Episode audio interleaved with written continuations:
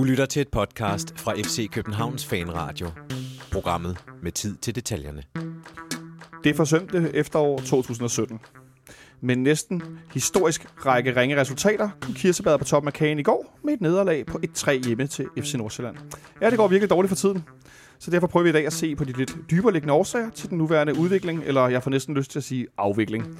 Du lytter til FC Københavns Fanradio. Velkommen til. Mit navn er Jonathan Folker. Jeg har været denne mandag eftermiddag, hvor det nu er blevet så meget vinter, så det er fuldstændig bælragende mørkt ude i Fælleparken. Jeg har fuldt studie efter, at vi i nogle uger har været lidt sygdomsramt, lidt afbudsramt, lidt øh, snart flytter fanradioen et andet sted hen for at optage vores ugenlige podcast. Ramt. Men nu er vi her igen, Benjamin. Velkommen til dig. Mange tak. Du har også haft lidt øh, pauser herindefra med studie og alt muligt osv. Studie, og så senest øh, lige en øh, omgang influenza, men øh, jeg har rejst mig fra seng igen. Du har rejst dig fra sygelejet til en fantastisk omgang fodbold i går. Ja, jeg glæder mig så meget. Ja, det er skønt. Og så har vi en debutant i dag i studiet, Francis Dico. Jamen tak. Velkommen til. Det er længe siden, jeg har været øh, debutant og, i noget. Øh, men øh, jamen tak. Hvornår du sidst var det, tror du? Uh, jamen, jeg kan ikke huske det nemlig. Det, Det, det er lidt sjovt. Jeg føler sig lidt gammel, men, men, men det, det er mig en fornøjelse at være her. Øh, Velkommen til i hvert fald. tak. Øh, du huserer i forskellige sammenhænge hos øh, Mediano og SBS, er du også øh, ekspert for. Var du, var du inde i et studie og se noget VM-lodtrækning? Så, synes jeg, jeg så et billede af det rigtigt? Det er korrekt. Det er for DBU, som jeg også øh, laver noget for. Så jeg er lidt øh, der, hvor jeg kan få noget taletid. Så, så derfor er jeg her i aften. Jamen, velkommen til. Og velkommen til tipsbladet Sebastian Stanbury. Hej, tak for det. Det er også et stykke tid, siden du var her, er det ikke? Ja, det er det. Jo, det, er et, det. øh, et langt efterår. Øh, men øh, det går meget godt i Vejle. det går okay. De sluttede første, eller på efteråret på en førsteplads i første division. Ja. Så øh, det var, jeg så selv den sidste kamp. Jeg så faktisk de to sidste kampe. På, på stadion. Ja, på stadion. Ja. Den, den næste sidste var en elendig kamp ude øh, på en, en pløjemark, som er værre end øh, en parkens Au, au, græstæp øh, ude på Sundby Idrætspark. I Sundby Idrætspark. I Sundby Idrætspark, det har Dan Hammer lært mig, man skal sige. Oh, det var med øh, til Dan, ellers så kommer han efter dig. Ja, der tabte Vejle 1-0, og så sluttede, sluttede de en uge senere med at slå Vendsyssel med 4-1 i en flot kamp i Vejle. Så det er en Sebastian Stanbury med relativt højt humør, vi er på besøg af. Det synes jeg, men det synes jeg nu altid, jeg har. Ja, det ved jeg også godt, ja. men jeg tænker i hvert fald på, på, øh, på lokal Det, det går godt for, øh, for det gamle hold for Vejle, ja. Ja, det må de man gamle sige. drenge for Vejle. Selvom vi jo selvfølgelig skal snakke om den her elendige kamp i, i går, eller det er et resultat for, for nogle af os her ved, vedkommende, øh, og vi skal, hvad hedder det, kigge frem mod på torsdag, hvor vi spiller den sidste Europa League gruppespilskamp mod Sheriff herinde, hvor vi skal vinde. Det er jo rigtig fedt lige nu at skulle det. Øh, så starter vi som altid mandagen med Superligaens øjeblik for runden, som ikke, hvis vi kan undgå det i hvert fald, har så meget med FC København at gøre. Øh, det kan jo være en dribling, en afslutning, en sjov lille ting, øh, en pølsebod i brandbagens tribune. Det har, vi har haft mange sjove ting. Der var en busk på Lønby Stadion, der var ild i. Vi har haft alt muligt. Så øh, Benjamin, hvad har du med for, for Ja, men jeg må øh, erkende, at øh, jeg har simpelthen ikke set andet end, øh, end vores egen kamp øh, i den her øh, weekend, fordi jeg har, øh, Uh. jeg har ligget vandret øh, og drukket øh, te og spist halspastiller og panodiler, så øh, der er ingen øh, Superliga-højdepunkter for mig den her uge, desværre. Du har heller ikke noget, du kan trylle frem herinde fra øh, i går? Øh, noget skævt? Øh, altså, så skulle det da være den der, øh, hvad hedder det, den der mur, men den går jeg ud fra, at vi kommer til at tale om i øh, Lad os bare sige, den kommer vi til at tale om, og jeg, og jeg har da også sådan lidt, den ville jeg også have haft med selv, selvom den har med den her kamp at gøre. Nå, men du får lov at slippe den omgang. Francis? Jamen, jeg har, øh, jeg har en, den, den kan virke sådan øh, lidt tilforladelig, men øh, jeg sidder fredag aften og ser Helsingør, eller vil sige AGF mod Helsingør. Ja. Og der er allerede efter 78 minutter, der stadionspeakeren udråber Stefan, eller Steffen Rasmussen som man of the match. Altså, det er relativt lang tid før, øh, hvad hedder det, slutfløjt, og øh, det undrer mig egentlig lidt, fordi at øh, han kunne have nået at droppe to-tre gange faktisk på de sidste øh, ja, 12 minutter, øh, plus det løse. Øh, så øh, normalt plejer man øh, altså, at give den to minutter før tid, når kampen er, er spillet færdig, men altså, det synes jeg var lidt, øh, og kan vise lidt, at de havde kastet håndklædet. Der er simpelthen ikke nogen af markspillerne, der kunne, der kunne vinde den her kamp for os. Forestil jer, at, øh, ved jeg ikke, øh, Duncan lige pludselig hætter den i krogen. Ja, så Ved- kunne du... Ved du, om det i Aarhus er sådan, at det er øh, publikum, som her i parken, der stemmer inde i en app? Eller om det er øh, nogle sponsorer, der kommer i Aarhus? Eller? Jeg ved det faktisk ikke, men ligegyldigt hvad, er det lige var godt tidligt tidligt, nok ikke? at, at udnævne man of the match, øh, og så er det, det virker lidt som en protest, og så bare give ham den igen. Udover det, så var han øh, AGF's bedste mand. Ja, så en 0-0-kamp. I 0 kom, ja. For det ikke skal være løgn. En- En målmand, der bliver man efter match i en 0-0-kamp. Det, det er fint, hvis man spiller hjemme mod Real Madrid, var jeg sige. Ja. Nå, Sebastian, hvad har du øh, med til os? Øh, en journalistisk bias. Øh, der er jo rigtig mange, der tror, at vi journalister, vi holder medhold. Øh, og det, vi egentlig holder med, det er den gode historie. Ja. Det, er, det overskygger i langt tilfælde personlige klubforhold. Øh, og jeg, der havde, den havde jeg i weekenden, synes jeg, fordi jeg havde i fredags i Tipsbladet skrevet en lille tekst om øh, Silkeborgs højre side med Jens Martin Gammelby og Robert Skov. Hvordan det var to ud af, det udgjorde, det var to af fire markspillere, som indtil da havde spillet fuld spilletid i Superligaen, og i øvrigt havde bidraget med en masse, altså var været rigtig gode spil fremragende for Silkeborg, har stor betydning for det der hold. Ja, Hvor efter de sige. to, så to dage senere følger op med, at Robert Skov laver en assist til Silkeborgs ene mål. Øh, han scorer selv det andet, og så lægger Martin, Jens Martin Gammelby op til det sidste. Så den synes jeg egentlig er ramt meget godt. Derudover så talte Jens Martin Gammelby omkring det her med, at Silkeborg har været for dårlig til, at hvis de scorer, og modstanderen så scorer, så scorer mod- modstanderen ofte en gang mere igen. Ja, det har vi set nogle gange her efteråret. Ja, og det skete igen. Så jeg synes, jeg synes egentlig, at jeg ramte den kamp ret meget godt, hvis jeg selv skal sige det. Og det var, det var med min ugens, detalje. Har du også spillet på den så? Overhovedet ikke. Nej, okay. Det havde ellers været, så havde det været fuld plade, hvad det vil Ja. sige. Men jeg havde faktisk, jeg har faktisk også i Silkeborg-afdelingen, fordi at jeg havde, jeg synes min, eller min detalje var ligesom, at Robert Skov scorede på frispark igen. Og der er ikke så mange spillere i Superligaen, der scorer på frispark i det hele taget. Og der er ikke så mange, der gør det flere gange. Men fik han den tildelt? Ja, det er i hvert fald, hvad jeg har set. Øh, så Danskfodbold.com, som jo kalder sig DBU, DBU's officielle statistiker, har givet den et skridt latse. Ja, fordi han lige sådan over snitten. Ja, lige Ja, okay. Men, men okay, lad os sige... Og men jeg, jeg så, hvis jeg lige må afbryde, jeg Ja, ja, ja. ja. så jo, øh, der var nogen på, på sociale medier, som var meget, meget forbandet, og lavede en meget, meget sjov gif, fordi de har spillet Robert Skov direkte frispark. Præcis. Øh, og så ikke fik den. Så, men øh, Men altså det der, når den bliver rettet af til, så er vi ude i, var den gået forbi mål? Er det ikke sådan, det er, hvis den var gået forbi mål og bliver rettet af, og så går ind? nej, ikke når det er en for, din, for dit eget hold. Og det Så er kun, når det er den, der rammer, ja, så det er den, der rammer den Ah. sidst. Sidste mand for det Så målscorende hold. også noget i dag. Ja. Det, det er kun, hvis det er et selvmål, så er det, så er det anderledes. Så er det, så er det hvis den vil gået ind, eller, hvis den ikke var gået ind, eller altså lige med. Det burde jeg jo egentlig have sagt mig selv. Mm. Ja, okay. Så blev jeg også klogere i dag. Nå, men jeg synes i hvert fald, det er imponerende. Der er ikke så mange øh, verbit score på frispark en gang imellem. Robert Skov gør det.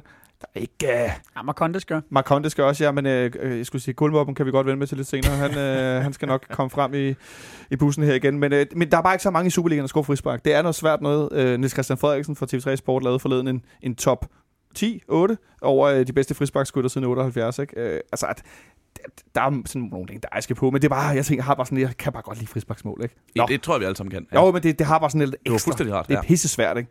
Nå, noget, der også er svært, det er at skulle give os ud i den her snak om øh, den her kamp i går, Benjamin. Øh, det gik jo meget godt med at vinde 5-1 over Lønby, og det så nogenlunde opløftende ud, og det virkede som, de spillerne fik lidt selvtillid, og skulle møde Nordsjælland. De har været rigtig godt kørende med det her meget unge hold igen. Men øh, hvordan, altså, hvordan synes du, det udviklede sig øh, i, i den her første halvleg i går? Øh, hvis, hvis du skulle prøve at sætte nogle ord på. Jamen, det var jo ikke nogen god første halvleg. Jeg synes heller ikke, at det var en, en forfærdelig første halvleg. Øh, vi kunne have været kommet foran tidligt på en, på en dødbold. Øh, vi har faktisk to rimelig pæne dødboldchancer i, øh, i, i, sådan, i kampens indledning, øh, som, som godt kunne have, have givet lidt mere, end, end, end de endte med at gøre. Øh, og så, øh, så, så bliver vi jo så ramt lidt i, med, med en, en våd klud i hovedet, da, da Nordsjælland de så laver øh, to mål på, på nærmest ingen tid.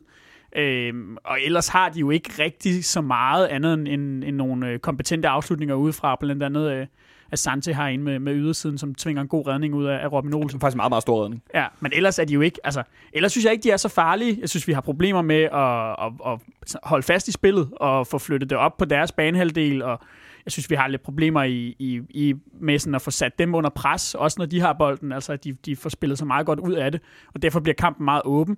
Men jeg sad ikke med en, en, en fornemmelse af, især da vi får den her, øh, den her reducering, øh, som, som, som jeg tænkte var ret vigtig. Det viste sig så, at det blev, blev relativt ligegyldigt, men, men øh, der sad jeg der med en fornemmelse, da vi gik til pause af, at, at den her kamp godt kunne vendes, øh, og at vi måske havde været en, en lille smule uheldige, når man så på, øh, på, på chancefordeling. For mig, Jamen, altså, jeg ser, jeg ser faktisk noget helt andet. Øh, Ja, hvad ser du? Jamen, for mig øh, var det faktisk kun det ene mål, som FC København får, som, som kan redde dem for noget, der ligner en hederlig første halvleg. Når man tænker på, at der kommer så ungt et hold ind i, i parken, og rigtig gerne vil spille med. Normalt har man, har man haft fornemmelsen af, at når du kommer ind i parken, så så skal du finde noget ekstra frem. Og det synes jeg ikke engang Nordsjælland gjorde. Jeg synes, de spillede rigtig godt øh, frem af banen, når de stod og blev spillet gode et eller andet sted. Altså Victor Nielsen blev spillet god. Altså der var rigtig mange lange bolde øh, en centralt i banen øh, omkring Victor Nielsen. Og, der, der tænker jeg, at hvis du skal slå de der lange bolde, skal du da i hvert fald forsøge at spille den ud i, i venstresiden, hvor der er de, de to mindste, faktisk de tre mindste, hvis du tager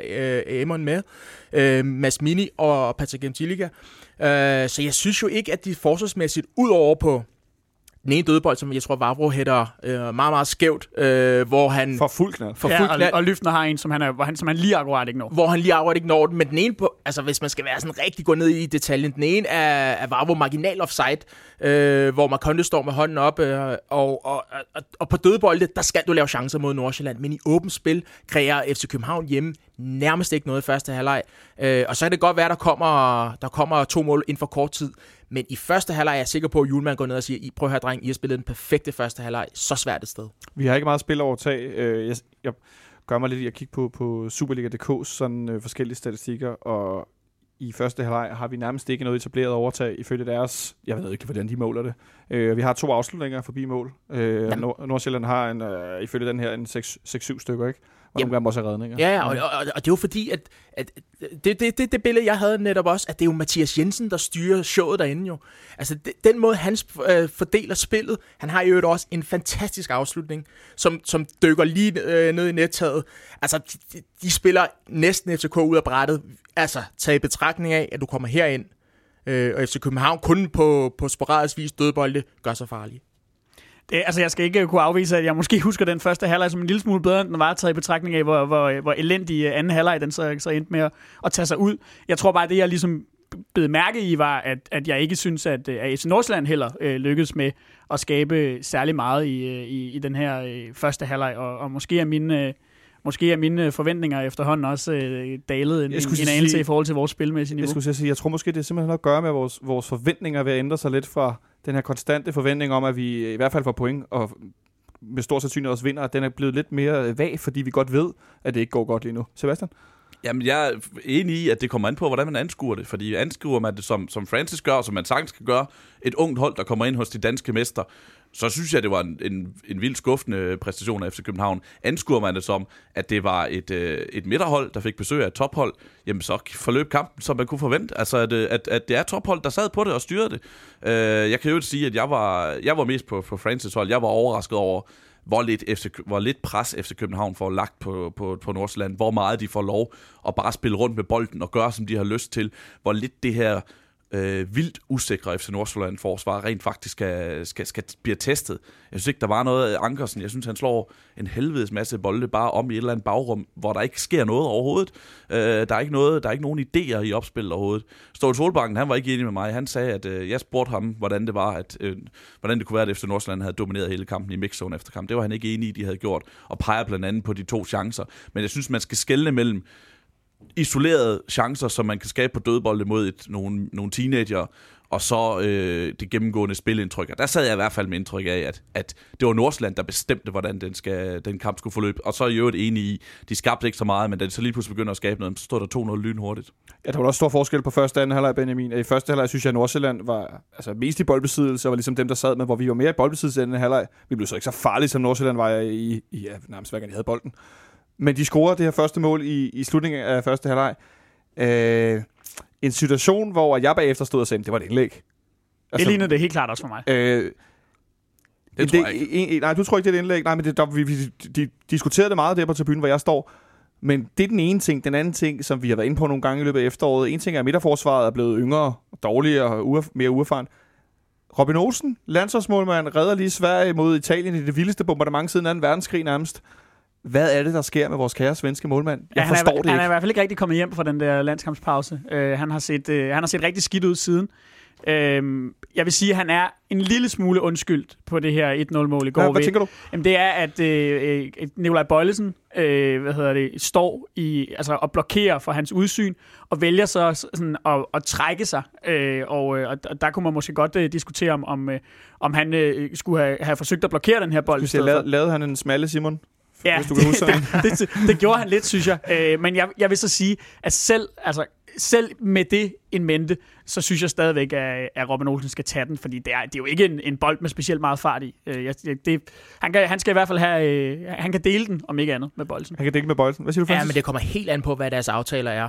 Fordi hvis du får en, en, en, højre, eller en, ja, en højrebenspiller, der trækker ind over banen fra den vinkel, så har øh, de steder, jeg har været, øh, hvis du kommer som forsvarsspiller, så har du altid det korte hjørne. Fordi målmanden skal kunne have udsyn på bolden. At han stiller sig så langt over som muligt, så bliver du stående som forsvarsspiller og dækker det korte hjørne. Og for alt i verden. Hvis den så ryger igennem benene, så kan han stå og råbe på forsvarsspilleren, hvad laver du? Ja, ja. Når den kommer i det lange hjørne, der skal han kunne komme ud og, og, og dække den bold af. Om det er et indlæg, eller om det er et skud. Der kommer ikke nogen, altså, vi, vi ser jo godt nogle gange de der indlæg, som kommer indadskruet, hvor der kan være en eller anden, der kan komme til at hætte til den, og så bliver han fixeret af det der. Men det er der jo ikke nogen af, og derfor synes jeg klart, det er en målmandsfejl. Men det handler jo om, hvad for nogle aftaler har du på forhånd.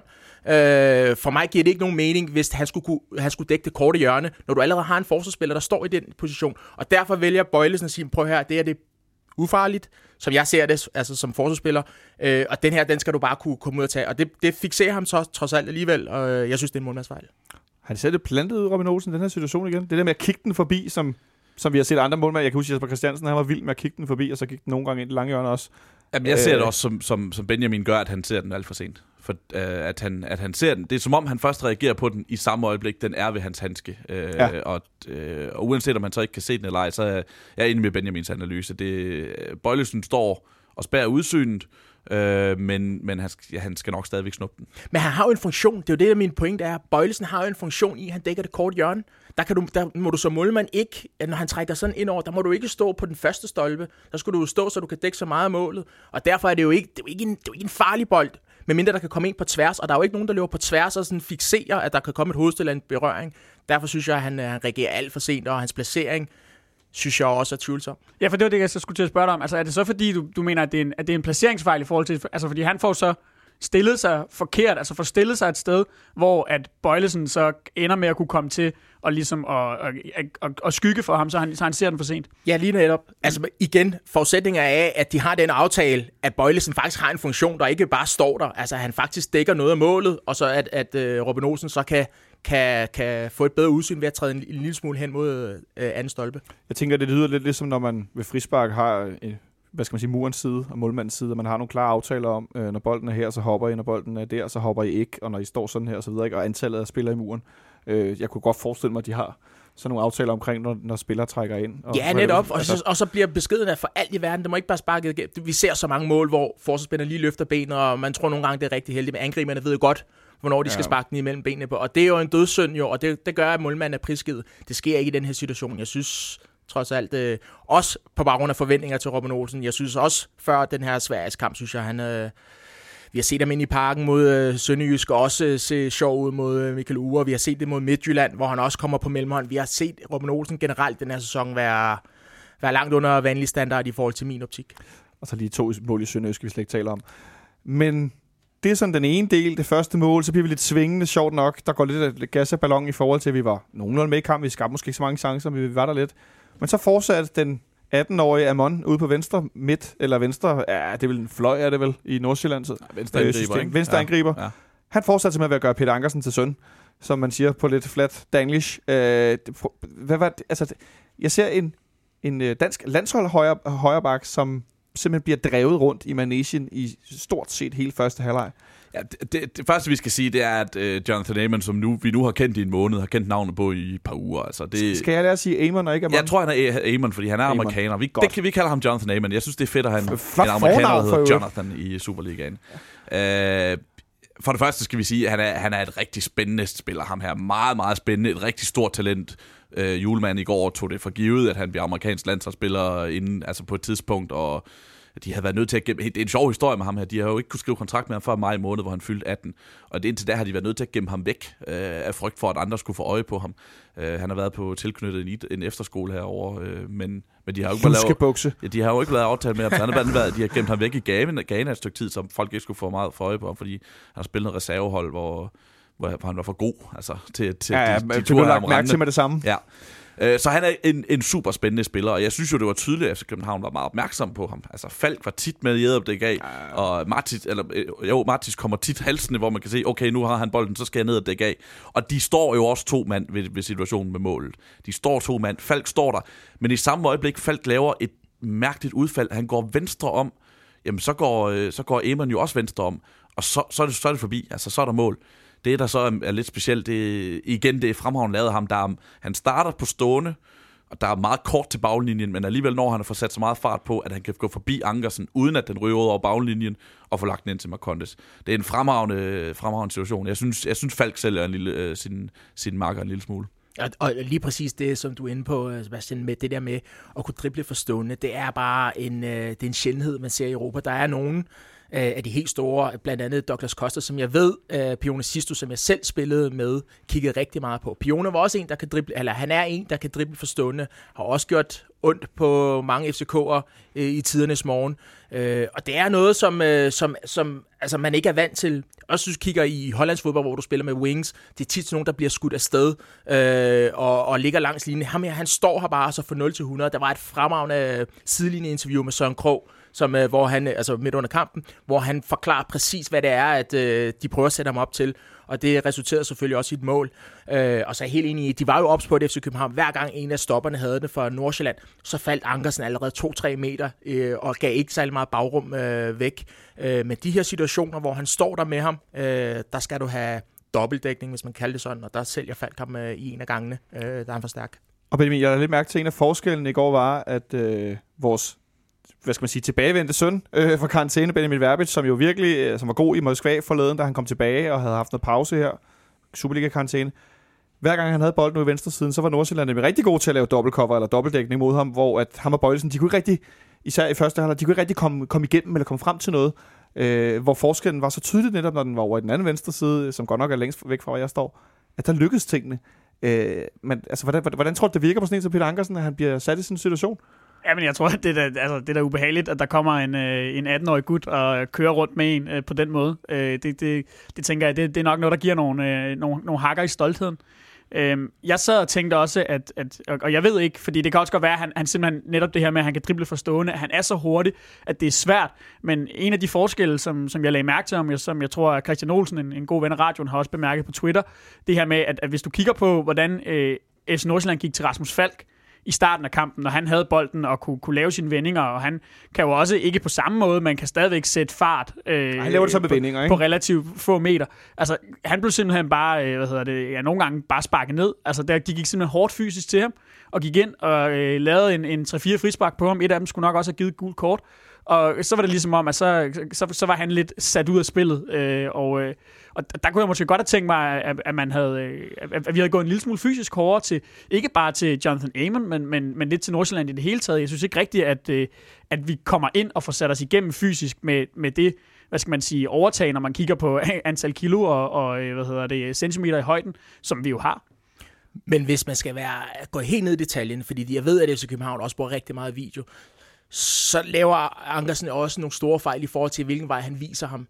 Han lader ham altid gå ned ad linjen, og der vil det altid være et, et foot race. Der vil det altid være, hvem der er hurtigst. Øh, hvem når bolden før linjen. Øh, og hvis du scouter ham rigtigt, så ser du mod uh, Horsens, der går han også den der vej forbi. De gange, hvor han går forbi Ankersen, så går han langs, for, altså han går aldrig indenom og kommer ind til en afslutning.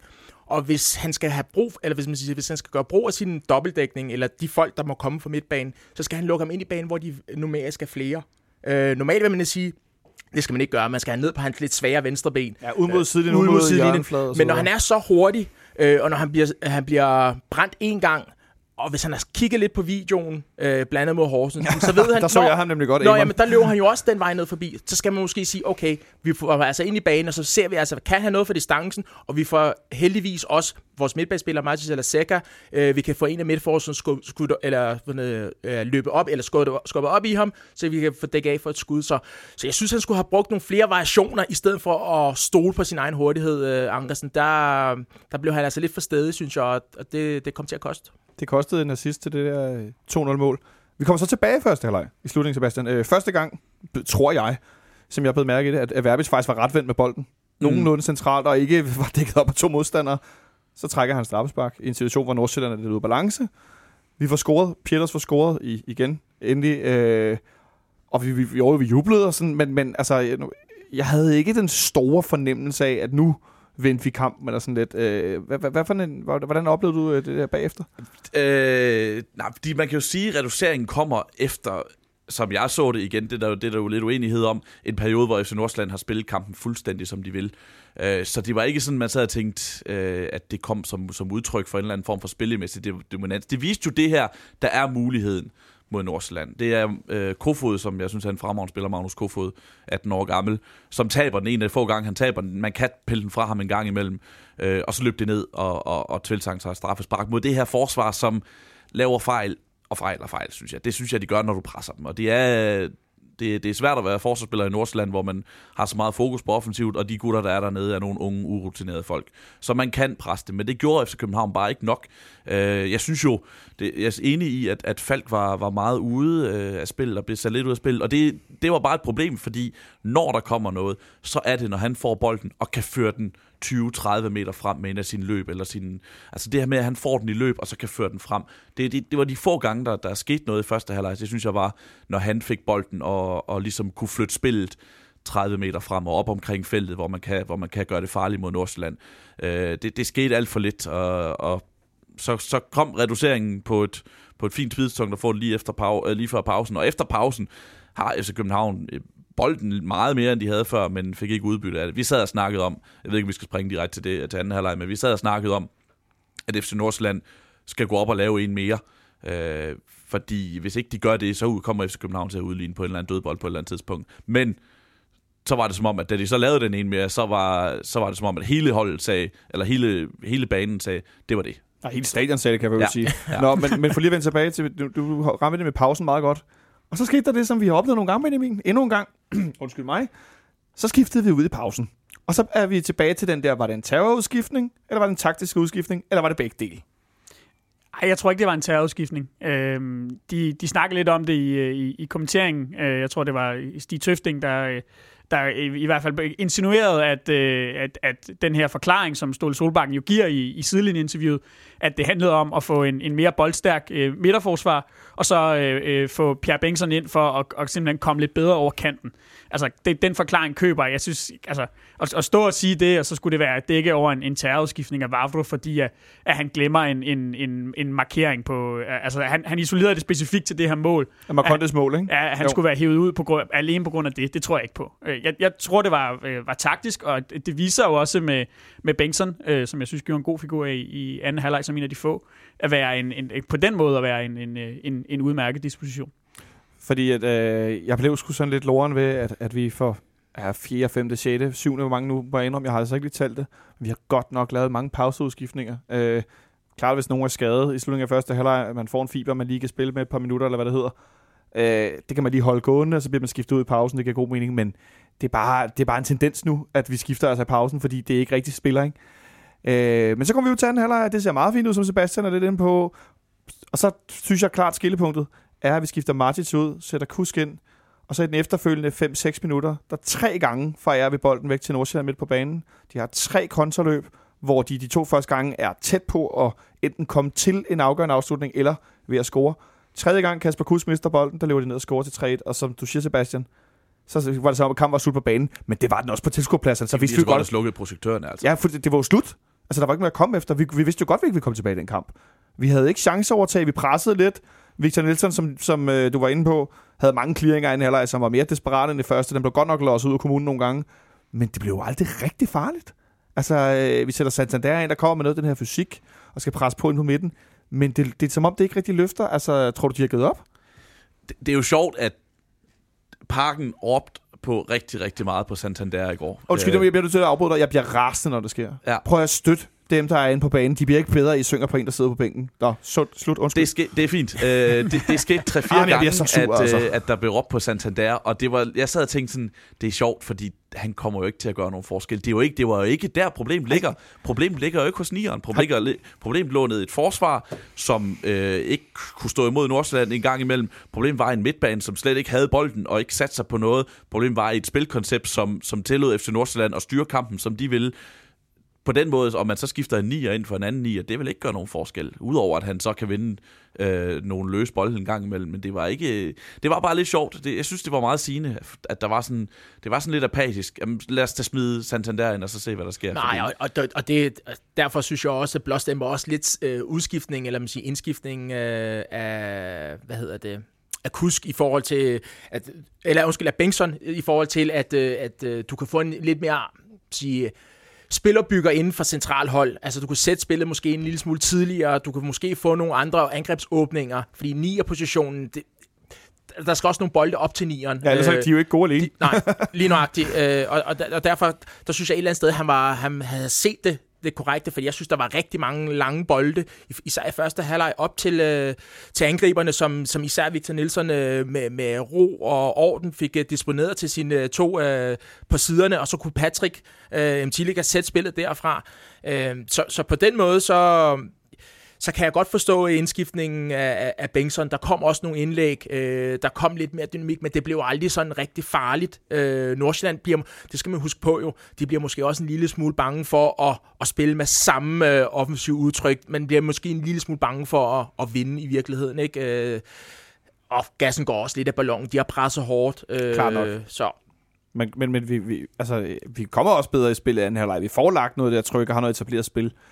Men der kommer ikke så mange afslutninger på. Det bliver ikke det bliver, ikke, det bliver aldrig sådan rigtig farligt, hvor jeg virkelig tænker, nu scorer vi, nu scorer vi. Altså den der sådan, hvor man godt kan fornemme generobringer, og den bliver lagt ud i den diagonale aflevering til bakken, der kommer i løb, og sådan den der, det, det, er sådan, det, jeg kalder FC København-følelsen, når jeg godt ved, lige om et øjeblik, så scorer vi.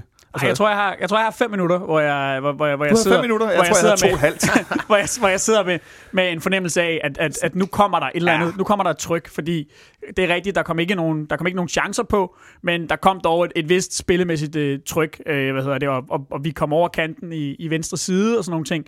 Men så er det som om, at, at det løber ud i sandet. Jeg ser det også som en, en klar fejl, den her indskiftning af, af Kasper Kusk fra Matic, øh, på en, en midtbane, som i forvejen har, har haft enormt svært ved at, øh, at, at holde fast i noget som helst. Og så, øh, så, så ender det så med, at det er Rasmus Falk, der skal ligge derinde sammen med Seca, som vel spiller sin dårligste kamp i FCK-trøjen i går.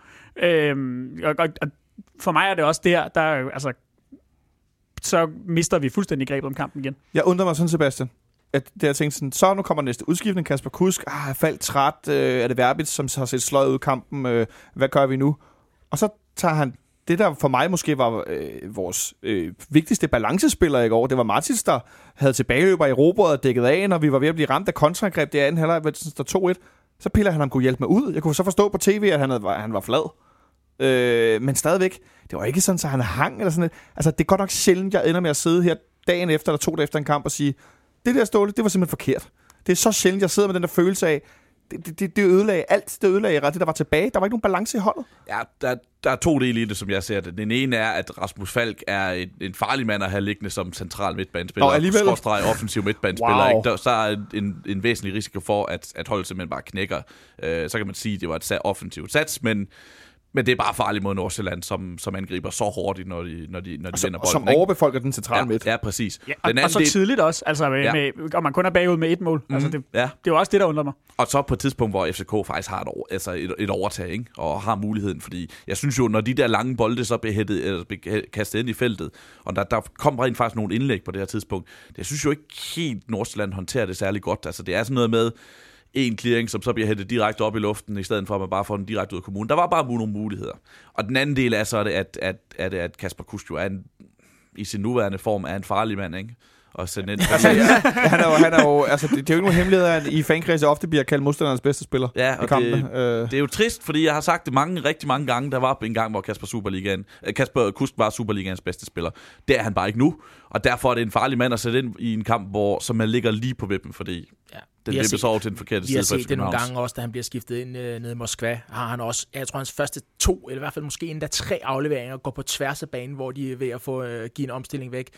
Og han er ikke en mand, som, øh, som, skal, som skal komme ind for bænken. Jo, hvis de fører 3-0, eller ikke i forhold til, at han er dårligt defensivt, men i forhold til, altså han, så han kommer ind på et hold, der er i sådan en winning mood. Ja. Øh, han er ikke en type, som, øh, som kommer ind og, sådan, og arbejder sig ind i kampen, når du ikke har, de har ikke bolden hele tiden, og, Øh, så, så, så på den måde, så kan man, øh, så kan man øh, være lidt undrende. Hvis du kigger på en anden træner i, i Superligaen, hvis du kigger på Jes Torup, han har været, altså hans helt store force denne sæson, det er, at han har givet spilletid til dem, der har været i form. Altså han har hele tiden fundet de rigtige til at, at uddelegere opgaverne til, og har så kunne gøre det for ham hos FC København har, været der længere, har der været længere mellem snaps i forhold til at finde dem, der egentlig kan gøre det.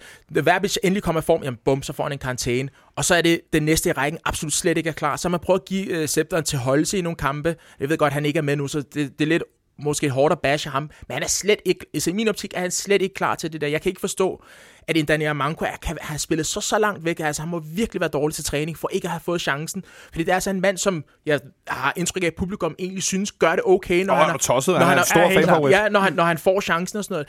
Og han er så langt væk, Tuto, at han må da have været næste i rækken. Jeg synes bare, at det, det er blevet givet til de forkerte oftest. Og her i går, så skifter han altså en kusk ind, som... Jeg, jeg kan ikke se, hvad det var, der, der var meningen, han skulle gøre i, i, på det tidspunkt, han kommer ind. Jeg øh, lå mig fortælle, at Ståle vist i... Var det, eller øh, en eller anden havde i hvert fald udtalt, at det var noget med dødbolde. Jeg kunne skulle sparke nogle dødbolde. Der var et eller andet, hvor efter Pierre Bengtsson sparkede hjørnespark.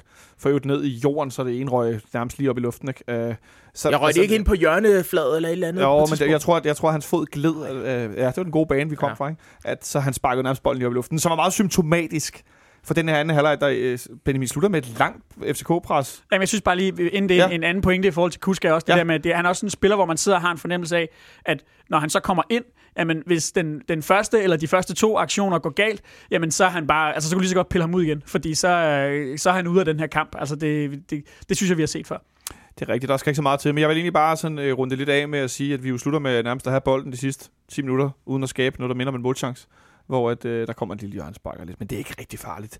Og vi nævnte det før, Sebastian, så var kampen slut. Øh, så var alle var klar over den her kamp. Det var kun et spørgsmål om en 3 eller 4 Hvis Nordsjælland havde lyst til at løbe en kontra, så skulle de nok få scoret på den. Det gjorde de så heldigvis ikke. Vi, øh, vi mangler jo lige en, øh, en, en lettere øh, Ja, jeg, kontroversiel skulle, jeg, jeg, situation. jeg, har, jeg, har, ge- jeg har gemt en række hændelser i løbet af kampen her til sidst, fordi at, øh, jeg er jo egentlig sådan lidt det der med, prøv at vi kan tale om, vi er dårlige, og modstanderne er gode, eller den anden vej rundt, men at det der med at tale om dommerne og rigtig meget gå op i det, det har vi i TV3 Sport til. At lave øh, 2 milliarder slows og mærkelige vinkler og tegne streger og zoome ind og ud og cirkler. Jeg elsker de der, som nu sidder jeg og tegner her i luften, selvom der lytter med.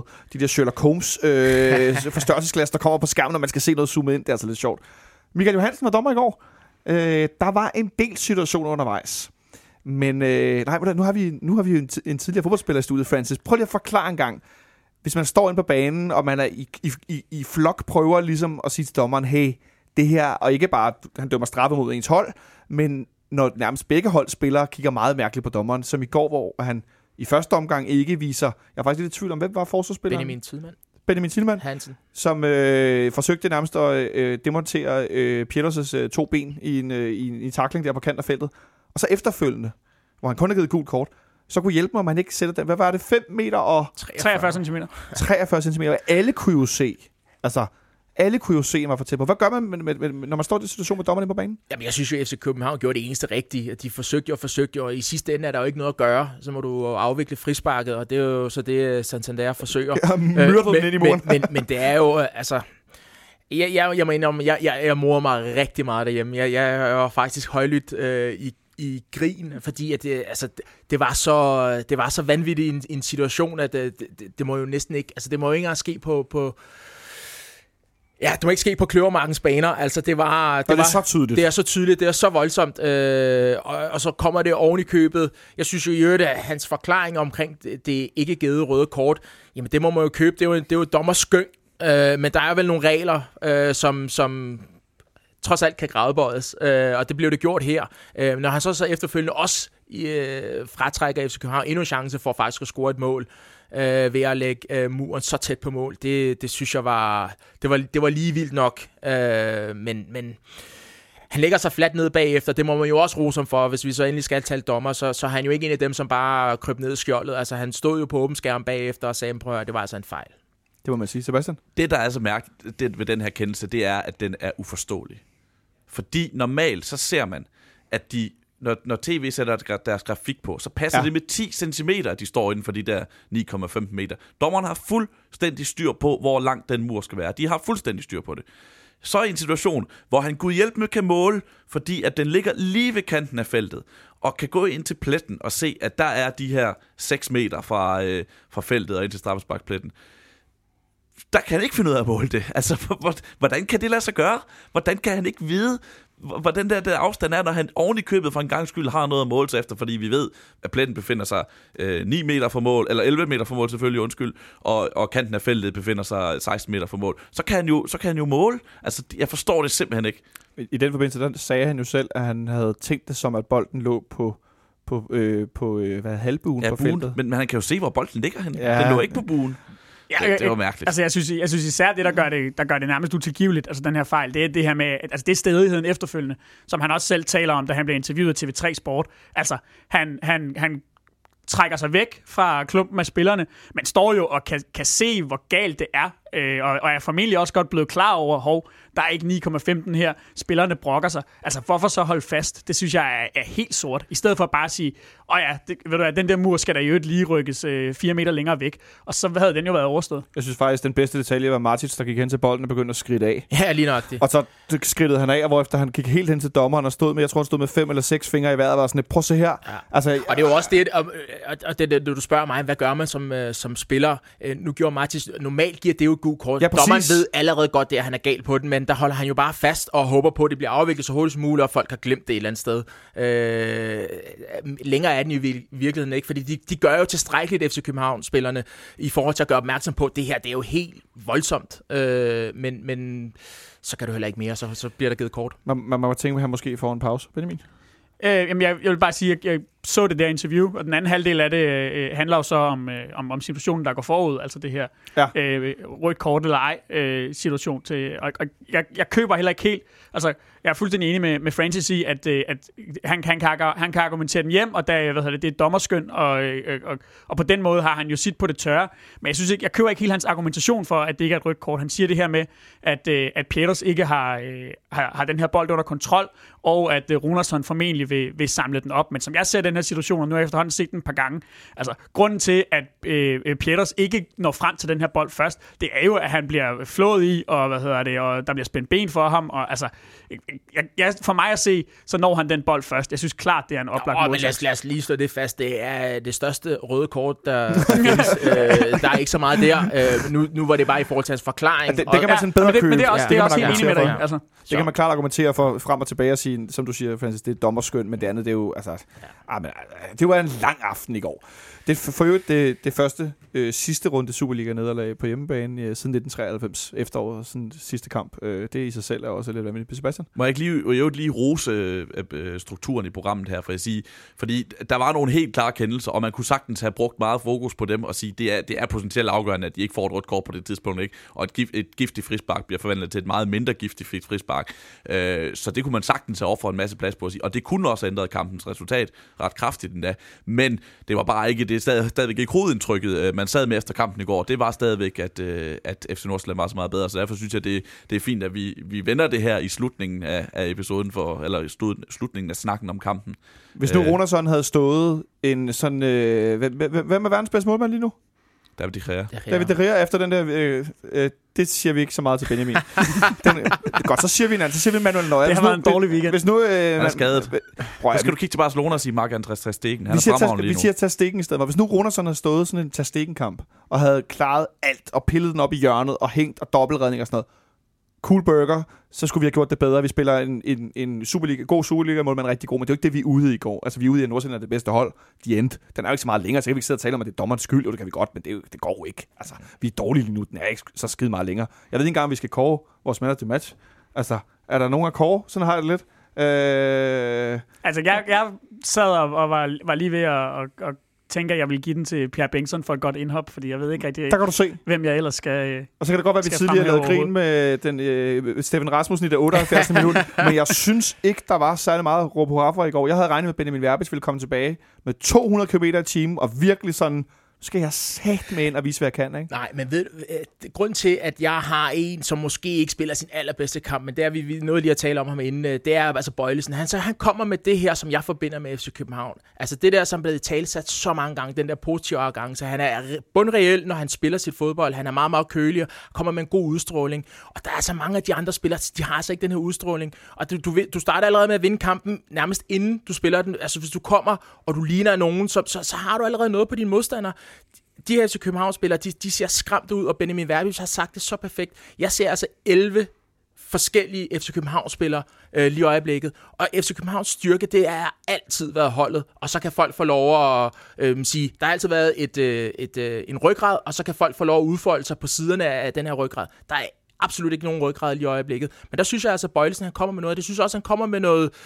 Han kommer med noget pondus, også i går. Altså, han kommer med udstråling. Han, han kommer med det her vinder-ting. Det kan godt være, at alting ikke lykkes, øh, men han spiller altså også to... på- Altså, han starter altså på højre bakke i sin karriere i FC København. Han har spillet alle positioner nærmest i det forsvar, øh, og han, det har været uden brok, og jeg synes altid, han har nogenlunde bundniveau. Kan jeg vide, man kan stå på mål. Så har vi i hvert fald et bud med den match. Jeg tror egentlig også, at han vil være min, hvis vi snakker længe, længe nok om det. Øh, Sebastian, er, er, er, du på samme båd, hvis vi endelig skal pege på nogen? Eller? Jeg, jeg kan sagtens følge, jeg er altså inde i, i, i udstrålingen hos Bøjlesen og, og, og betydningen for holdet. Øh, altså i forsøget på at genopbygge den her struktur, den her ryggrad, fordi den er der ikke nu, men en af dem, der måske kan blive et, i, et fundament i den, det er så øh, et led i den, det, det er Bøjlesen. Jeg synes, han havde nogle, nogle tekniske fejl i går, som jeg ikke forbinder med ham normalt, altså nogle, nogle tæmninger, der gled væk, en mærkelig clearing, som han clearede ind i eget felt ude for sin venstre bak. Ej, det var meget interessant. Ja. Eller interessant er det forkert ord. Jeg, jeg sad og tænkte, jeg sad og tænkte og det kan sagtens være I helt uenige med det, at det, min, min favoritspiller i går var, FC, øh, var Rasmus Falk. Fordi der kom ikke særlig meget, men når der kom noget, så kom det for ham, og fordi han bare er spilleren, der kan skabe noget. Han skabte så ikke særlig meget i går, men man sad alligevel fornemmelsen af, at hvis det skulle komme for nogen, så skulle det komme for ham. Verbitz øh, en halv time ind i kampen, så, så sagde, min, øh, så sagde jeg, nå, jeg Verbitz også med, da han fik bolden. og så sagde min kollega, han sad, jeg tænkte lige præcis det samme. Så, jeg, så. Ja, det var meget han var helt væk. Imponerende dårligt. Men det var bare inden, øh, inden øh, vi, vi lægger kampen helt ned, så vil jeg bare godt, jeg nævnte ham kort før. Øhm, jeg, synes, det er værd at fremhæve øh, øh, Sega, ikke positivt i forhold til kampen spiller, men i den helt anden boldgade. Ja. Øhm, han, øh, altså, hvis man skal være lidt hård ved ham efterhånden, så spillede han Det vel sin, være. øh, I- Der er frit lejde i dag. øh, så spillede han vel sin, øh, sin bedste kamp øh, for, øh, for, for FCK i sin debut. Øh, og, og siden da er det gået øh, desværre stille og roligt ned ad bakke. Og, øh, og, og, og i en kamp som i går, altså øh, en spiller med, med, med hans erfaring, med hans formodede niveau, med alt det, han har prøvet i sin karriere, Øh, jeg, jeg, altså jeg var, jeg var næsten chokeret over, hvor, øh, altså, hvor, hvor dårlig han var, fordi han, han smider en hel masse bolde væk. Han får ikke øh, spist sig ind på modstanderne, som han har, har, har, vi har set ham kunne gøre i andre kampe.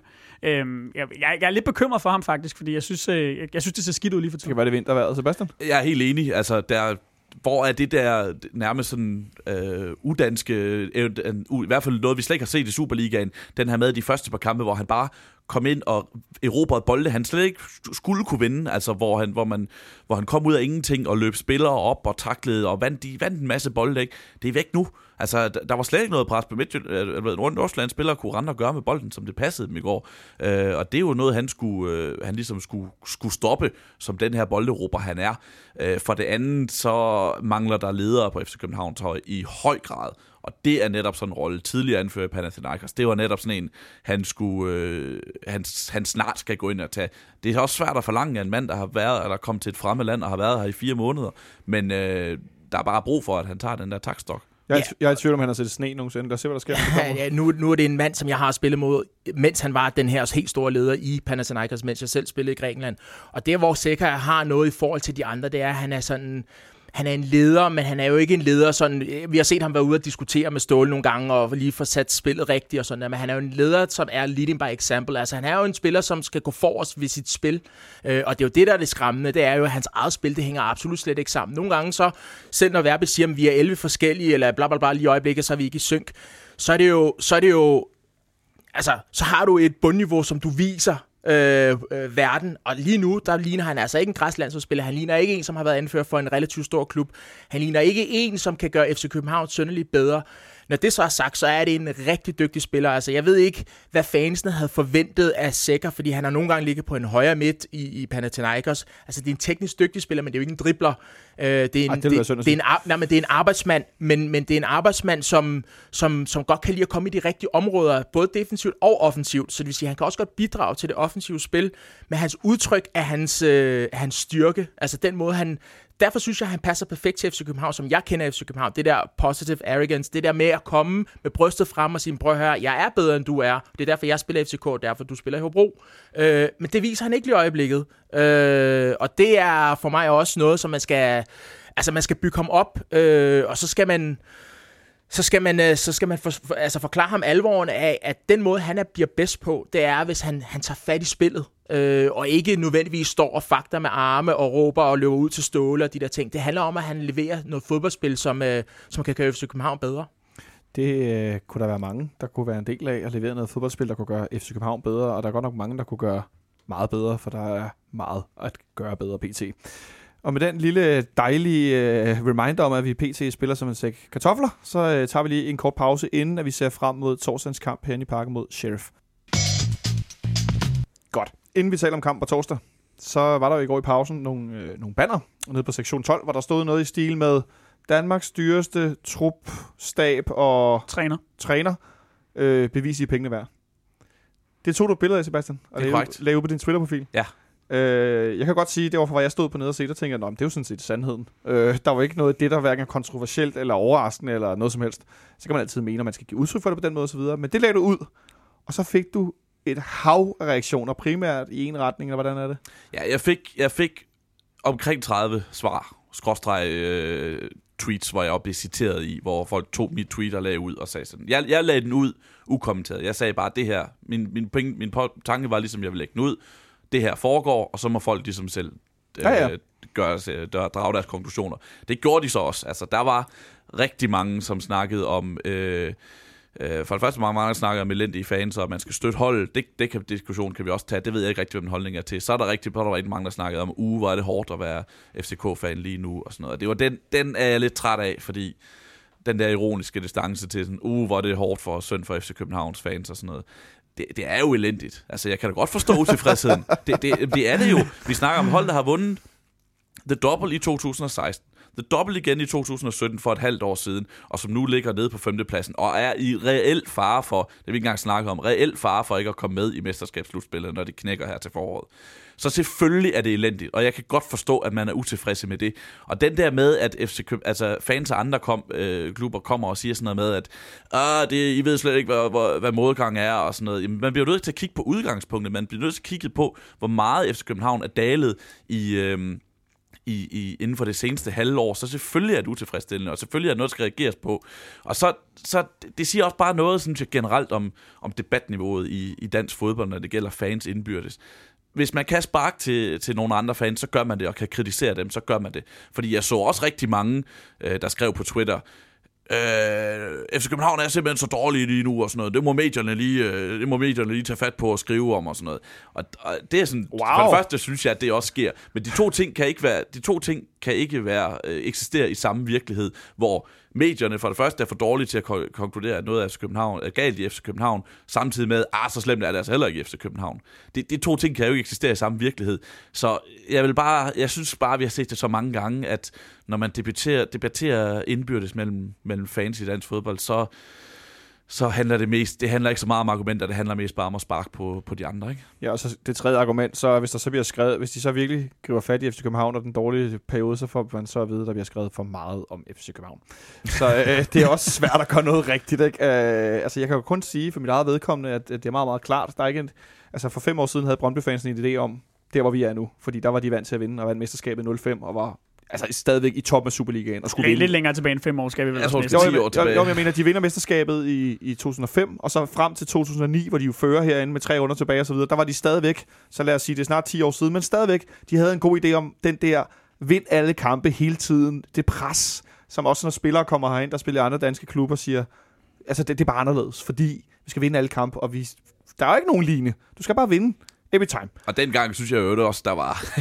det- det var de også utilfreds med i Brøndby, Ja, som jeg husker det. der. Røde husker, banner, jeg og husker de røde banner og den gal, der ikke? kampagne. Jo, jo. Øh, så må jeg bare for at sige, at vores udgangspunkt er bare et andet. Det er bare... Det, det er det helt andet. Det, det er sgu en parallel virkelighed. Og det kan godt være, at det er sort-hvidt, og det er ikke er særlig fedt. Men omvendt, så har jeg også det Benjamin sådan lidt... Jo, så, så, så, så kan det godt være, at folk buer i går, da kampen slutter. Men det er jo ikke sådan, at vi står under kampen og pifter og øh, råber, at de skal sælge, så jeg ved fandme ikke hvad. Altså, så længe der er mulighed, det har vi jo set, hvor mange gange har vi ikke vundet i overtiden. Det, skulle, det kan Francis bevidne jo nærmest. Jeg ved ikke, om vi har slået dig i overtiden godt nok på sådan lige nøjagtigt. Jo, da jeg var i Nordsjælland i øvrigt. Præcis, i Nordsjælland med det der mener. Altså, netop, altså bliv ved, bliv ved, bliv ved, bliv ved. Vi kan altid vinde til sidst. Men det er jo bare en anden virkelighed for pokker. Altså, Jamen, jeg, jeg synes, du siger det meget godt til at starte med det her med, at, jamen, er, er der noget på det banner, der er forkert? Altså, det er jo landets dyreste trup, By stab far. og træner med afstand. Altså, øh, selvfølgelig skal der komme øh, mere valuta for pengene, end vi har set i det her øh, efterår, og det har jo været, altså, fra at vi var øh, sad her og nærmest ikke kunne få armene ned hele øh, foråret til, at det er den rene elendighed øh, med spillere, der ikke præsterer, og skader og øh, hvad hedder det, indkøb, som man kan stille spørgsmålstegn ved, er de rigtige, og dårlige resultater, og Øh, selv på hjemmebane, hvor vi har været vant til, at, at, at man nærmest ikke har kunne... Altså, vi har været urørlige på, på hjemmebane, og nu, øh, altså, nu, nu har vi tabt to, ikke? Altså, det, det er sådan... Jeg, jeg synes, det er helt rimeligt at være utilfreds, og jeg kan heller ikke forstå den der med... Altså, jo, måske er vi forkælet, men, men det, det synes jeg også, der er en, en, en temmelig god grund til. Altså, hvis man kigger på, årsager. på track recorden også. Jamen ja, og, og hvad, vi har, altså, hvad vi har præsteret i, igennem snart rigtig, rigtig mange år. Jeg ser jo heller ikke, øh, jeg ser en masse, masse ufortæ- øh, ufort, øh, utilfredshed hos blandt FC Københavns fans. Jeg ser ikke nogen, der ligesom øh, lægger det ud som om, at det er det hårdeste i, i, i hele verden at være fan af FC København. Den, den tilhører vist øh, AGF'erne ikke. Den der med at sige, at øh, vi har det bare hårdest i hele verden. Øh, så øh, jeg, jeg kan ikke se problemet her. Øh, om, Nej, om, der- der så, om der så man sætter et banner op eller ej, det ved jeg ikke. Det, det, det, det vil jeg ikke afgøre. Det er sådan men- en helt anden diskussion, Ja, det er en helt anden Hvordan man kan diskussion. Jeg kan, jeg kan sagtens forstå, Ja, at man er utilfreds med det. Det skal man da være. Det er FC København. Men det er jo det, jeg mener. Jeg har det sådan lidt, hvis, ikke- hvis ikke vi skulle være utilfredse over, at vi pludselig er dårlige. Og nu, Man kan, jo, man kan jo ikke stå her, en, man kan jo ikke stå en søndag i parken og sige, ja, det var godt nok dårligt at tabe øh, 3 til nogle, til nogle teenager fra, op fra Farum af, men det var meget sjovt, da vi vandt i 2000, eller i foråret i pokalfinalen. Det må vi glæde os om nu. Sådan er virkeligheden jo ikke. Altså, man må, man må kigge på situationen, som den er nu, det, og, og, og, og forholde sig til det. Og der er, der er det bare utilfredsstillende. Ja, fordi dels er du, ligger du, hvor du faktisk øh, skal op dig rigtig meget for at være sikker på at komme i, i top 6, men, men også fordi, at du er, du er så 17 point efter på bare 17 kampe. Så det er udtryk for et gigantisk tilbagegang. Jo. Det er jo ikke bare, at om vi ligger nummer 5 eller nummer 4, øh, altså positionsmæssigt, men der er så mange point, og det er jo det, man skød i skoene, fordi det er jo ikke fedt for Brøndby, det har jeg altid sagt, det er jo ikke fedt for Brøndby at sige, om vi skal være i top 3. Jamen fint i top 3, men i 29 point efter dem, der er nummer 1. Det er jo ligegyldigt, altså hvis du har den selvforståelse, så det er jo altså fuldt forståeligt, at man som fan ikke er tilfreds med, hvad der foregår i øjeblikket. Og så kan man diskutere om banner det ene og det andet, men herregud, altså er jo også en måde at udtrykke sig på. det må man sige. Jeg vil bare lige indskyde, Sebastian. Du, øh, du taler om et, et, niveau, der var dalet. Jeg vil godt sige, det er nærmest med raketfart styrtdykket. Ja, bare lige den for er at Ja, få det det er på plads. bunden er gået ud. Ja, det er det, der er det interessante. Vi har et rigtig højt topniveau, når det spiller, men jeg skal lige love for, at øh, der er også nogen, der rammer fire kælderetages ind imellem. Som for eksempel i perioder i går. Nå, det skal vi se, om vi gør på torsdag, Benjamin, for der skal vi spille årets sidste Europa League-gruppekamp mod øh, Dynamo. Langt væk, var jeg lige vil sige. Langbordistan FC. Sheriff Titterspol fra øh, Moldova. Øh, den afgørende kamp, hvor vi skal vinde. Ja. Det er jo rigtig fedt lige nu, vi skal vinde en fodboldkamp, for at være sikker på noget som helst. Ståle var ude i går efter kampen og sige, en sejr i den kamp, så vi går videre i Europa League, det redder ikke efteråret. Det er eddermame, undskyld mig, nu bander jeg lidt af en udmelding. Ja, altså det, det er i hvert fald ikke sådan den helt store motivationstale, øh, tænkte jeg umiddelbart, da jeg læste. Øhm, Men også bare i det han hele... har, altså, man, men man kan jo sige, altså, isoleret set har han jo ret. Altså, det, det, selvfølgelig vil det da være fedt at gå videre i Europa League, men det redder jo ikke efteråret. Altså, det er der jo ikke noget, der kan. Det er sådan set, øh, det er kollapset. Øh, det gjorde det vist endeligt i, øh, i går, hvis man skal være flink, og, og, og ellers så skal man endnu længere tilbage. Øh, det, det, altså, det er jo slut, men, men selvfølgelig vil det jo stadigvæk være vigtigt at gå videre i Europa League, og, og jeg ved ikke, hvad man som spiller tænker, når, øh, når, når der kommer sådan en udmelding. Det kan, det kan være, at, Francis har bedre øh, forudsætninger for at svare på den, jeg har. Nå, men det er jo klart, at når han udtaler sig sådan, så er det jo udtryk for, at, at det, han er leder for en topklub, men ikke et tophold lige nu. Så det er jo klart, at han, skal, altså, han kan ikke sige andet. Altså selvfølgelig er det ikke godt nok for en klub som FC København bare at gå videre i Europa League, når du ligger så langt efter øh, dem, der ligger et i den hjemlige liga. Øh, og hvordan du så op, opfatter det som, øh, som spiller, den her trup er jeg lidt mere i tvivl om, fordi deres mentale tilstand virker så skrøbelig. De gamle drenge, hvis der havde været med Sanka og Delaney og de der, de havde taget den, de havde et den, og så har de brugt den som, øh, altså som en hævning. Altså br- brændstof, ikke? Ja, ja, lige præcis. Og så har de smashet den her. Men de her drenge, der er jeg måske lidt mere i tvivl. Altså, der ser jeg meget få ledere. Der er meget få af de her spillere, som har været vant til... Øhm, altså, som er en del af den her historie, altså den her FCK-historie, den her rige historie, som øh, Sebastian lige har skitseret med, med der dobbelt og alle de her ting. Der så kommer altså nogle spillere, som så kommer fra nogle helt andre præmisser, øh, og dem, der har været med til det, har ikke grebet øh, scepteren endnu, og har ligesom fået ringene til at sprede sig i vandet.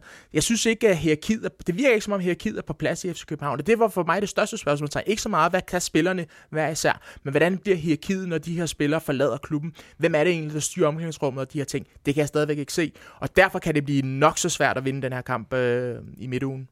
Helt lavpraktisk, så ved jeg ikke, så tror jeg ikke, øh, der er særlig mange af spillerne i, i, i FC Københavns omklædningsrum, som kommer til at reagere på, at Ståle Solbakken har sagt det her. Fordi jeg tror ikke, de, de læser det noget sted. De kan ikke forstå, hvad der bliver Jeg sagt. de Altså forstår sådan- ikke. og det, og det, og det, og det, det, det, det, er ikke engang, det er ikke engang kun ment som en joke. Det er også ment sådan... Jeg, jeg spekulerer altid på det her ting, når, når træneren kritiserer en navngiven spiller eller holdet i en kamp. Jamen, mange af dem kommer jo ikke til at se det der. De, de får jo ikke oversat, hvad Ståle Ej, Solbakken men har må jeg sagt. lige sige noget? Lyftner ved godt, der bliver talt om ham. Det er klart. Helt 100 procent. Ja. Og det kan godt være, at han ikke forstår sproget og det ene og det andet, men han ved 100 procent godt, at han er under fokus hver gang. Det kan du se på hans spil. Fordi jeg vil jo gerne medgive, så dårlig er han ikke.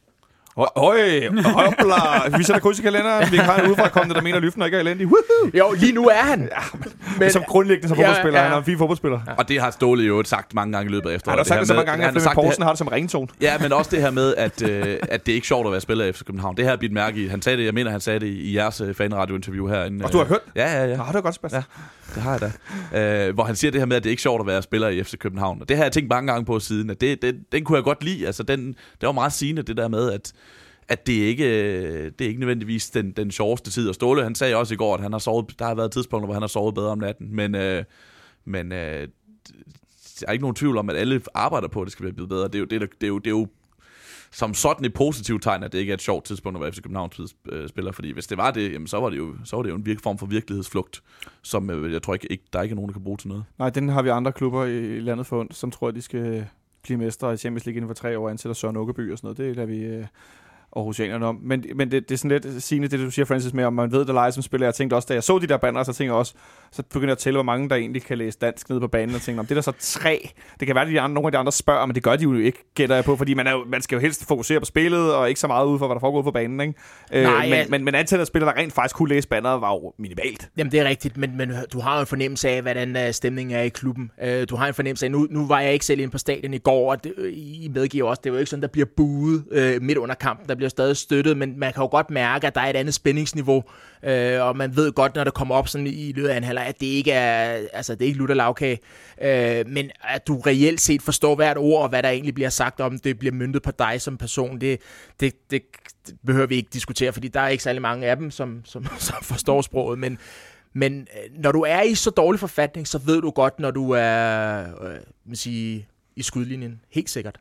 Må- Må jeg komme med en lille anekdote fra presserummet i går, og som, som, som jeg synes var meget sigende. Øh, Brøndbys kamp kører mod, mod, mod Sønderjyske. Før og, kampen. Før kampen. Øh, og da, da Clement øh, scorer til 3-1, så er der en FCK-medarbejder. Jeg kender ikke navn på ham, og det er simpelthen også ligegyldigt, som går op og slukker for fjernsynet.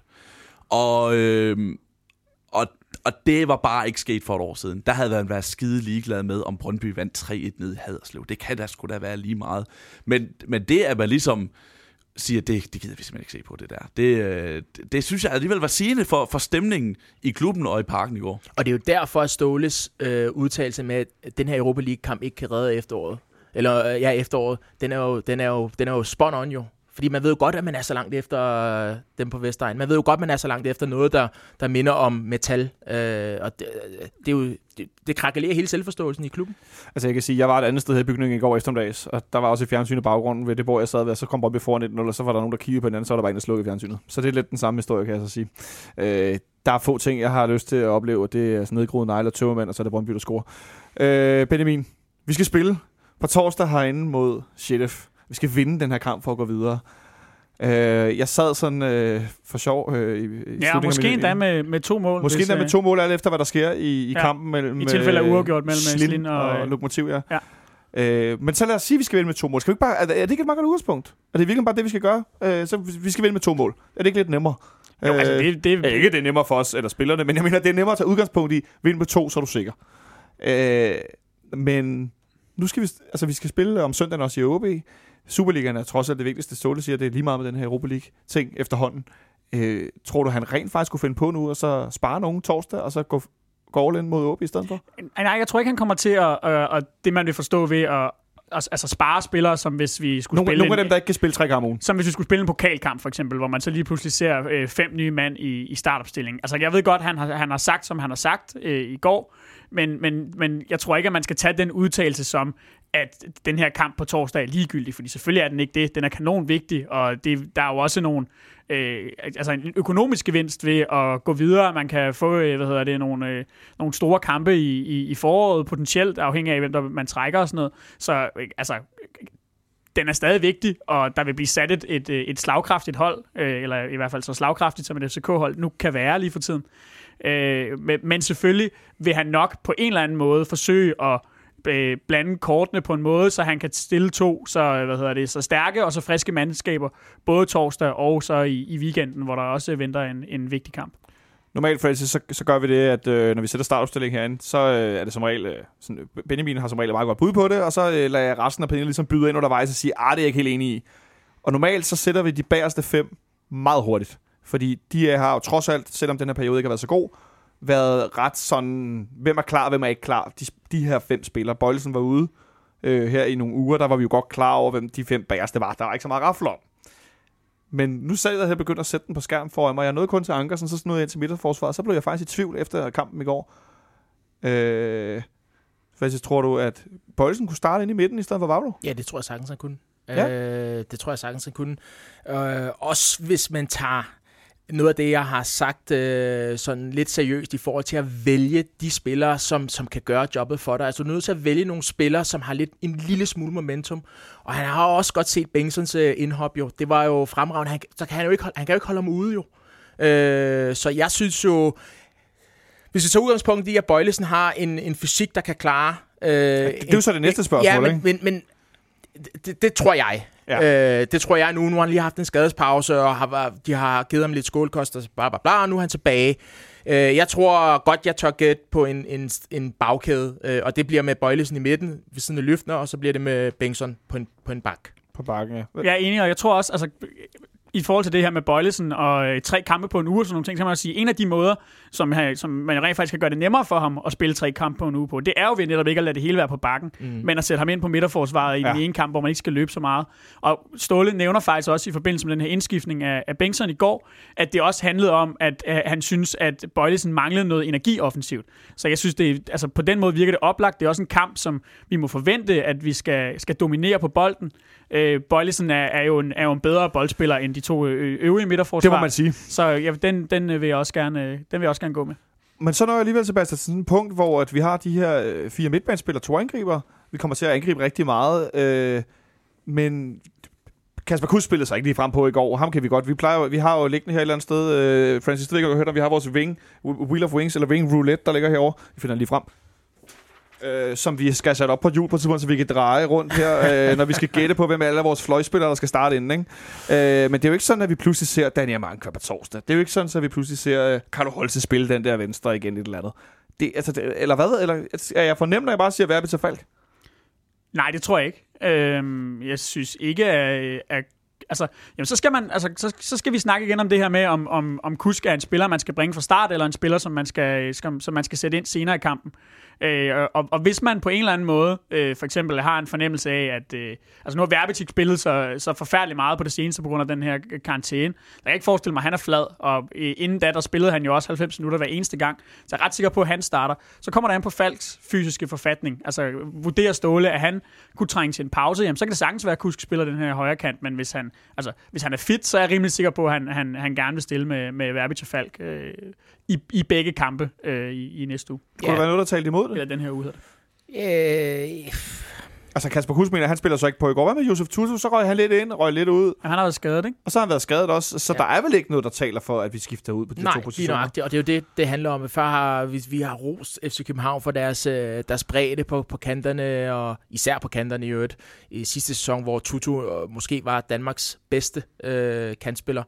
Øh, det, det, det kan du ikke nu. Øh, og, og nu har du altså du har brug for nogle resultater, du har brug for nogle succesoplevelser. Du er nødt til at give nogen en, en, en reel chance. Det er klart, at der er også en kamp i mente, som, som betyder rigtig meget. Det har vi talt om meget, øh, den i, i Aalborg mod OB. Øh, men der er ikke særlig meget, der taler for, at han ikke skulle spille øh, Falk og, og Verbic. Så øh, var vi jo en kvist ude med noget influenza. Hvis han er klar, så starter han vel inden efter det her moras i går, Sebastian, Ja, eller det hvad? tror jeg bestemt. Det tror jeg bestemt. Altså, netop fordi han ikke er... Han, han har i hvert fald ingen skyld i, i 3-1-nederlaget til FC Nordsjælland. Ja, hvis vi begynder at prøve knap kvist for den, så er vi ude på overdrevet. så er det, så, noget kan- med så med have, længere. så er det noget med at have tændt Marcondes og gjort ham, opmuntret ham ekstra til at levere og sådan noget. Det, og det skal vi, synes jeg trods alt, at vi skal. Nej, så det, jeg tror, han kommer ind. Det, det er det nemme valg at sige, Øh, Kvist er, for det første er han ikke træt. Der er ikke de her skadesfaktorer og øh, træthedsfaktorer, som vi kan nævne med alle de andre spillere. Dem er der i hvert fald ikke med, med Kvist, udover med mindre han har lidt rester af sygdom i kroppen. Jeg tror, han spiller, jeg tror, han spiller ved siden af Sikker. Du tror sikkert for den? Øh, ikke så meget dynamik med Martic. Øh, jeg synes jo, Martic måske, hvis vi sådan helt kort, det der man of the match, jeg synes måske faktisk, Martic var vores, en af vores to-tre bedste spillere i går. Øh, og det er du ikke helt enig i, jo, jo, jo, det, det, er ikke, det er ikke nødvendigvis, men jeg tror bare, at grund til, at han vælger, ja, grund til, at jeg peger på Sikker, er, at helt basic, at, at Ståle, tror jeg, har mere tillid til, til Sikker, har, brug, har brugt ham meget mere, end han, han, han har brugt Martit. Men så Martit det, kommer først i spil sådan for 11 år, da Gregos bliver skadet, ikke? Det er sandt, ja, men så tænker jeg, Benjamin, så når vi tilbage til det der låste to lidt ens bolderobertyper, hvor den ene godt nok er bedre til at aflevere frem end den anden, men det er jo ikke... Så, altså, så kommer der ikke noget centralt.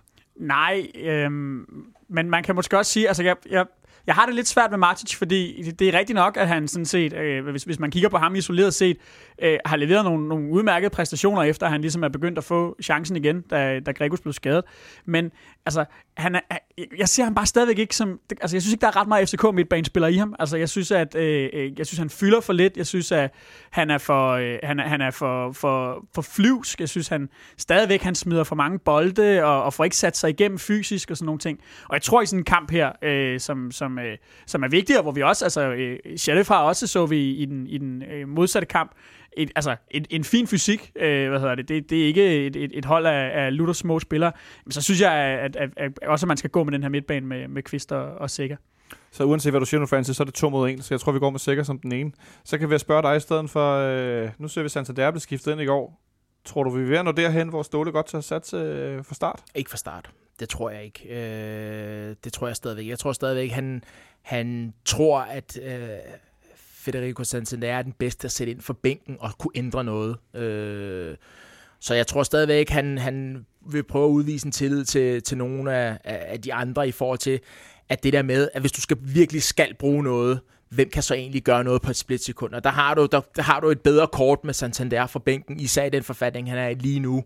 Øh, det, vil, det vil jeg have gjort i hvert fald, øh, fordi det nytter ikke noget at sætte en som Pavlovic, som måske bliver ekstremt skuffet over lige pludselig at sidde derude og kigge, og det ene eller andet, så skal du sætte ham ind, og du skal faktisk bruge øh, et slutprodukt fra ham, og det, det, det vil være for stor en gamble, som jeg ser det, øh, når, når der ikke har været så meget produktivt for den kant, øh, sådan i hvert fald øh, kontinuerligt.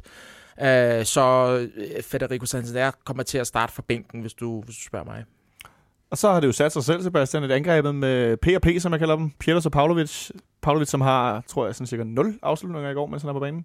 ja, øh... det er rigtigt. Altså, mod, jeg er enig, enig i den her situation med, at Santander vil være klart bedst at sætte ind fra, fra bænken. Modargumentet er jo, jamen, man skal jo starte med sin bedste spiller, og Santander er en, er en bedre spiller end Pavlovic. Så er der så, jeg, jeg er heller ikke sikker på, at han starter, fordi han har været skadet, og det var vel slet ikke meningen, at han nødvendigvis skulle være klar på nuværende tidspunkt. Det, han så det blevet. tror jeg ikke, det var. Nej. nej. Også hvis man er lidt i tvivl om, at han kan gå 90 minutter stadigvæk. Det er jo det. det, er jo det. Øh, så mister du allerede et hurtigt kort, ja, ikke?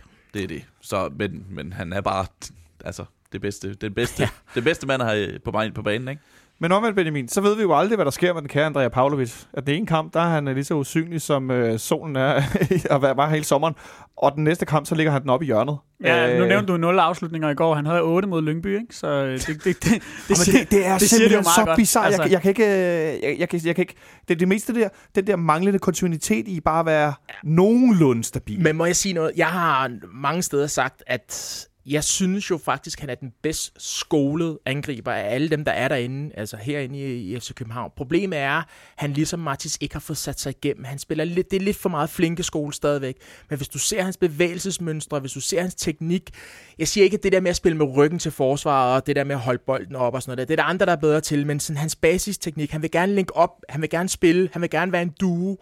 Øh, jeg synes faktisk på mange måder, at han har noget, som, som jeg som tidligere forsvarsspiller tænker, ah, det kan være lidt svært at dæmme op for, fordi han har gode bevægelser hele tiden. Han gør de rigtige ting, men han har bare ikke nok pondus, og han har ikke nok killer, øh, og han refererer til nogle, for, nogle forkerte ting, når, når han så scorer, så lige pludselig som Cristiano Ronaldo, og han går også igennem nogle perioder. Nej, der skal være en anden attitude i forhold til, når han øh, går igennem perioderne, hvor han ikke scorer mål.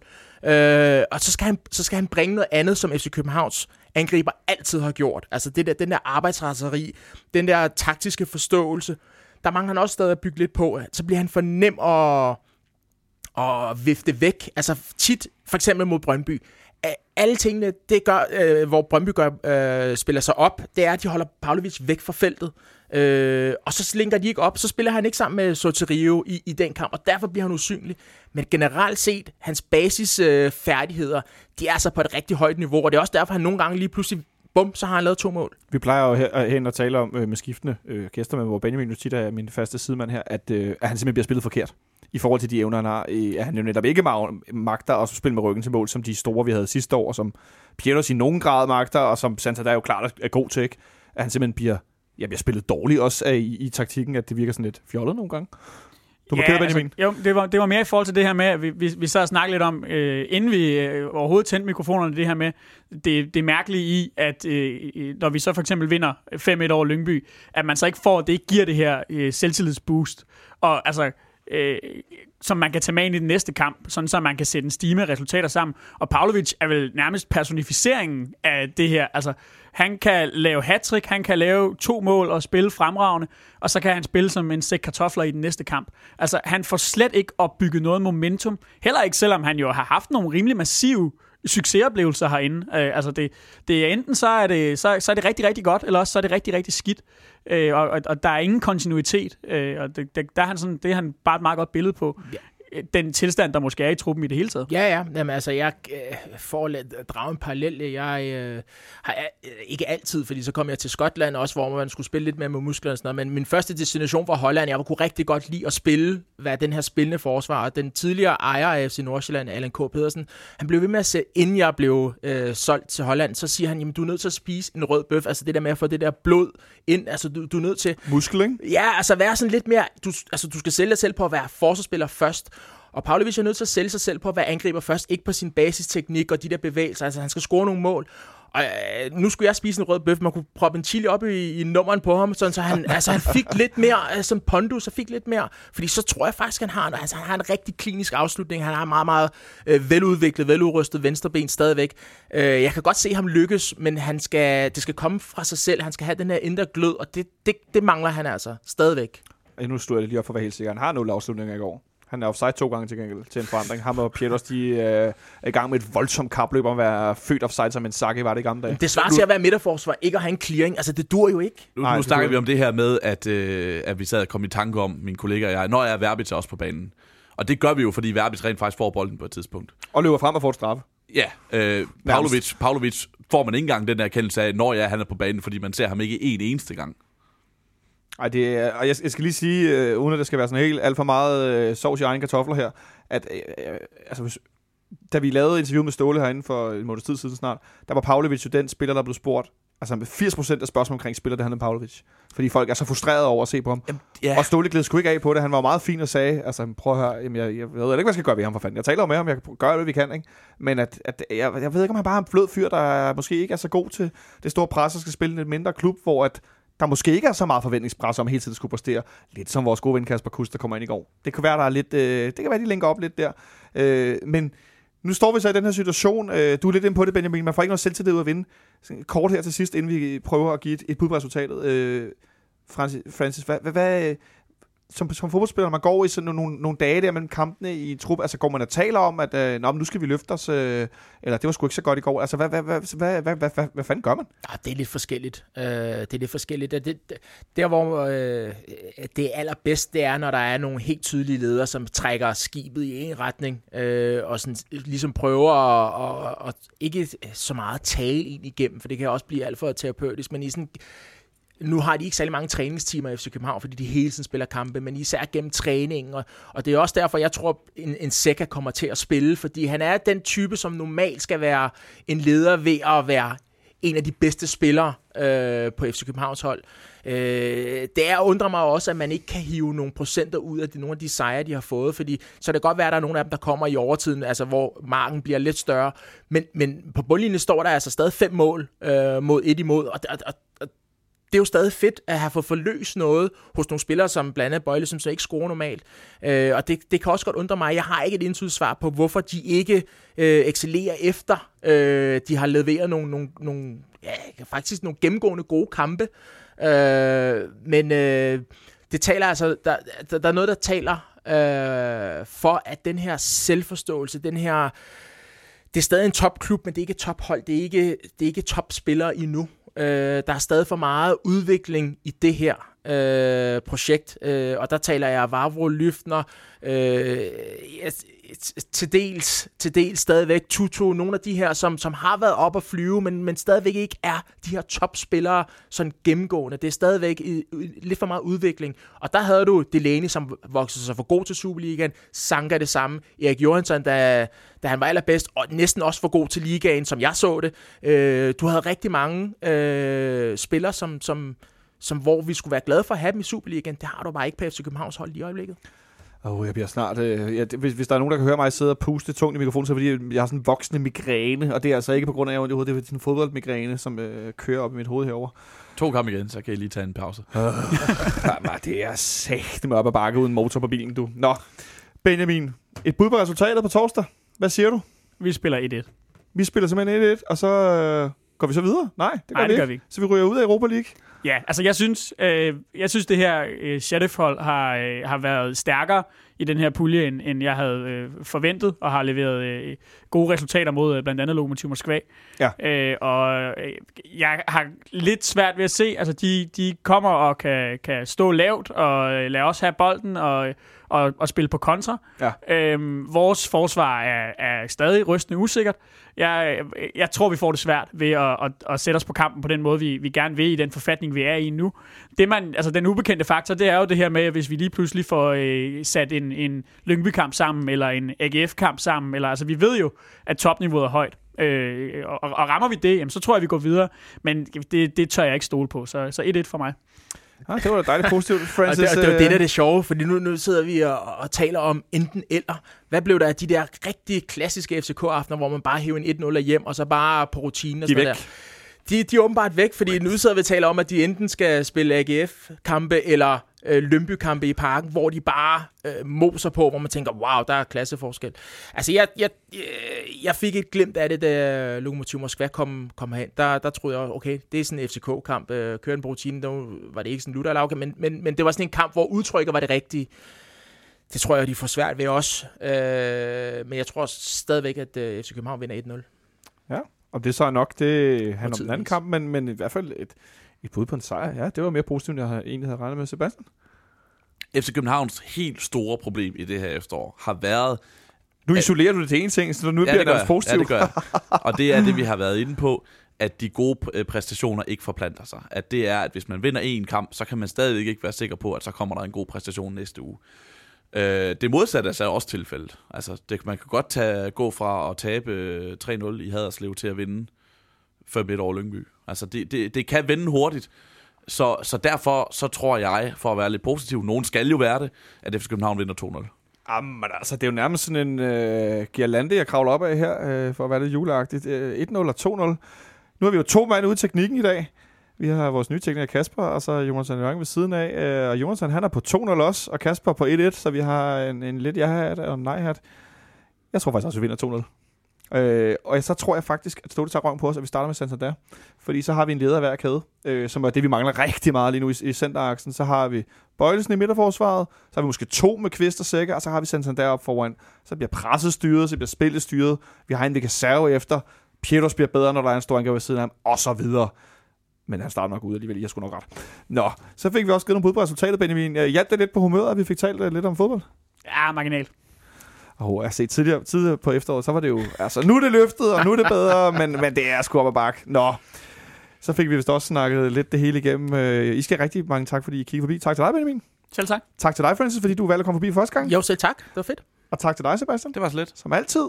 Tak til de to herude i teknikken, Kasper og Jonathan, og tak til dig derude, fordi du lyttede med. Vi vender tilbage på fredag med øh, lidt blandede gæster, og forhåbentlig en snak om, vi gået videre i Europa League. God kamp derude på torsdag, vi lyttes ved.